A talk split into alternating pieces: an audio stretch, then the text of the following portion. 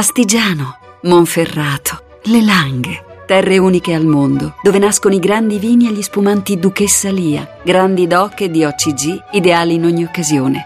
Duchessa Lia, nobili vini del Piemonte. Voci del mattino. Segnali contrastanti arrivano da Losanna dove sono in corso i negoziati sul programma nucleare iraniano. Oggi scade il termine fissato per il raggiungimento di un accordo quadro e la sensazione è che comunque tutte le parti siano intenzionate a trovare un compromesso. La vicenda peraltro si intreccia con il conflitto nello Yemen che vede impegnato una coalizione guidata dall'Arabia Saudita contro le milizie sciite Houthi sostenute proprio dall'Iran. Di questo ha parlato il coordinatore europeo antiterrorismo Gilles de de Kerkhove. Many of you mentioned, and I think which is probably one of the most important factors, a bit this war by proxy uh, from a Sunni world which fe- feels a bit on the defensive Molti hanno menzionato questo aspetto, questa guerra per procura condotta dal mondo sunnita che si sente un po' sulla difensiva a causa della crescita di peso dell'Iran. Un'altra domanda è, l'accordo sul nucleare avrà un impatto su questa situazione? Certamente sì, dice De Kerkhoff, perché uno degli, degli effetti sarà che Teheran disporrà di più soldi. Si tratta di una nazione complessa, con una visione e sempre più potente nell'ambito del Medio Oriente, quindi da parte sunnita potrebbe esserci la tentazione di sostenere qualche gruppo estremista in modo da combattere l'Iran per procura, ha concluso il coordinatore dell'antiterrorismo europeo. E intanto nello Yemen continuano i raid aerei della coalizione a conduzione saudita che sostiene il legittimo presidente Hadi riparato a Riyadh.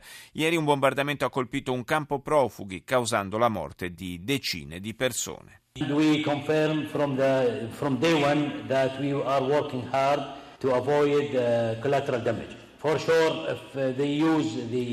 Abbiamo detto fin dal primo giorno e lo confermiamo che facciamo tutto il possibile per evitare danni collaterali, ha spiegato il portavoce militare della coalizione guidata dall'Arabia Saudita, generale Ahmed Asseri. D'altra parte, se i miliziani collocano batterie antiaeree fra le case in mezzo ai civili, può accadere che i cacciabombardieri, rispondendo al fuoco, colpiscano obiettivi non militari.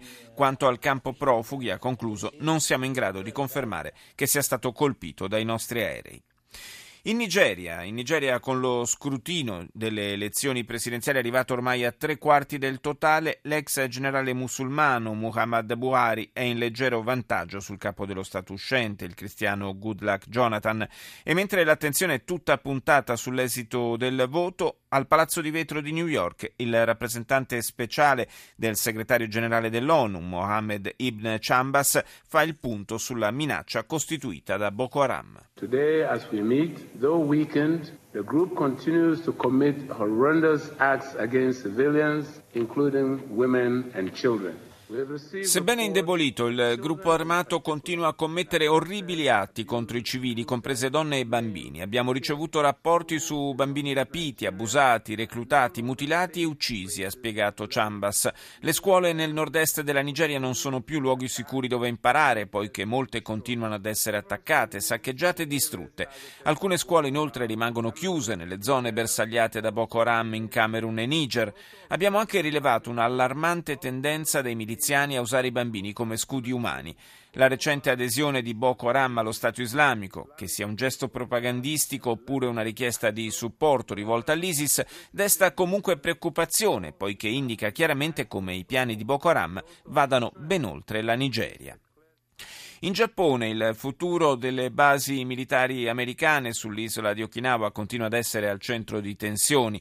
Ne parliamo con il corrispondente Rai da Pechino, Marco Madinelli. Buongiorno. Buongiorno a voi. Dunque, dicevo, tensioni intorno, mm, non è una novità per la verità, insomma, c'è stato sempre un rapporto, almeno ormai da molti anni, un rapporto un po' difficile tra la comunità locale e i militari americani di stanza sull'isola. Adesso eh, la tensione si concentra intorno alla costruzione di nuove strutture militari. Sì, eh, diciamo l'opposizione è cominciata negli anni 90, nel 95 quando tre militari americani hanno stuprato una ragazzina di 12 anni e sono stati catturati, condannati, però da lì diciamo, è cominciata tutta una serie di problemi. E il governo giapponese e quello americano proprio in seguito allo stupro avevano raggiunto un accordo per spostare la base di Futemma che è una delle più grandi sull'isola eh, ed è al centro dell'isola, a ridosso di uno degli abitati principali, di spostare questa base nella parte nord di eh, Okinawa, a Henoko esattamente, eh, dove eh, c'è meno popolazione e evidentemente i militari avrebbero creato meno eh, problemi, la loro presenza. E dal 95 però, dal 96 quando è stato raggiunto questo accordo, tutta una serie di problemi hanno procrastinato lo spostamento della base. E la questione si è complicata negli ultimi mesi perché diciamo, nel corso del tempo vari governatori si sono opposti alla, non tanto alla, allo spostamento quanto alla creazione di questa nuova base, Okinawa ne ha già 34 basi americane e quindi eh, da novembre diciamo, la popolazione si è un po' eh, stufata delle rassicurazioni sì. del governo centrale, ha eh, eletto un governatore, una serie di eh, sindaci e tutti i rappresentanti alla dieta al Parlamento, alla Camera Bassa del Parlamento di Tokyo, eh, che sono tutti contro la costruzione della nuova base e chiedono comunque la chiusura di Futemma, che è questa grande base aerea dei Marine al centro dell'isola. Quindi quantomeno se, ne, se, se, se ne costruiscono di nuove che se ne chiuda qualcuna di quelle vecchie, insomma. Esatto, infatti il problema, diciamo, l'accordo prevederebbe che Futemma venisse chiusa nel 2022, eh, su questo la popolazione ha molti dubbi, quindi teme che non solo la base principale non venga chiusa, ma eh, appunto eh, venendone costruita una ulteriormente, teniamo conto che le 34 basi americane occupano il 20% del territorio dell'isola e in molti casi era territorio agricolo, diciamo, quindi eh, ha comportato tutta una serie di problemi per eh, gli abitanti di Okinawa. Oltretutto, dicono, le basi eh, portano, eh, contribuiscono alla ricchezza dell'isola solo per il 5% e impediscono sviluppo, investimenti e ad esempio il turismo. Quindi, eh, Quindi una presenza molto conto... ingombrante, diciamo esatto. così.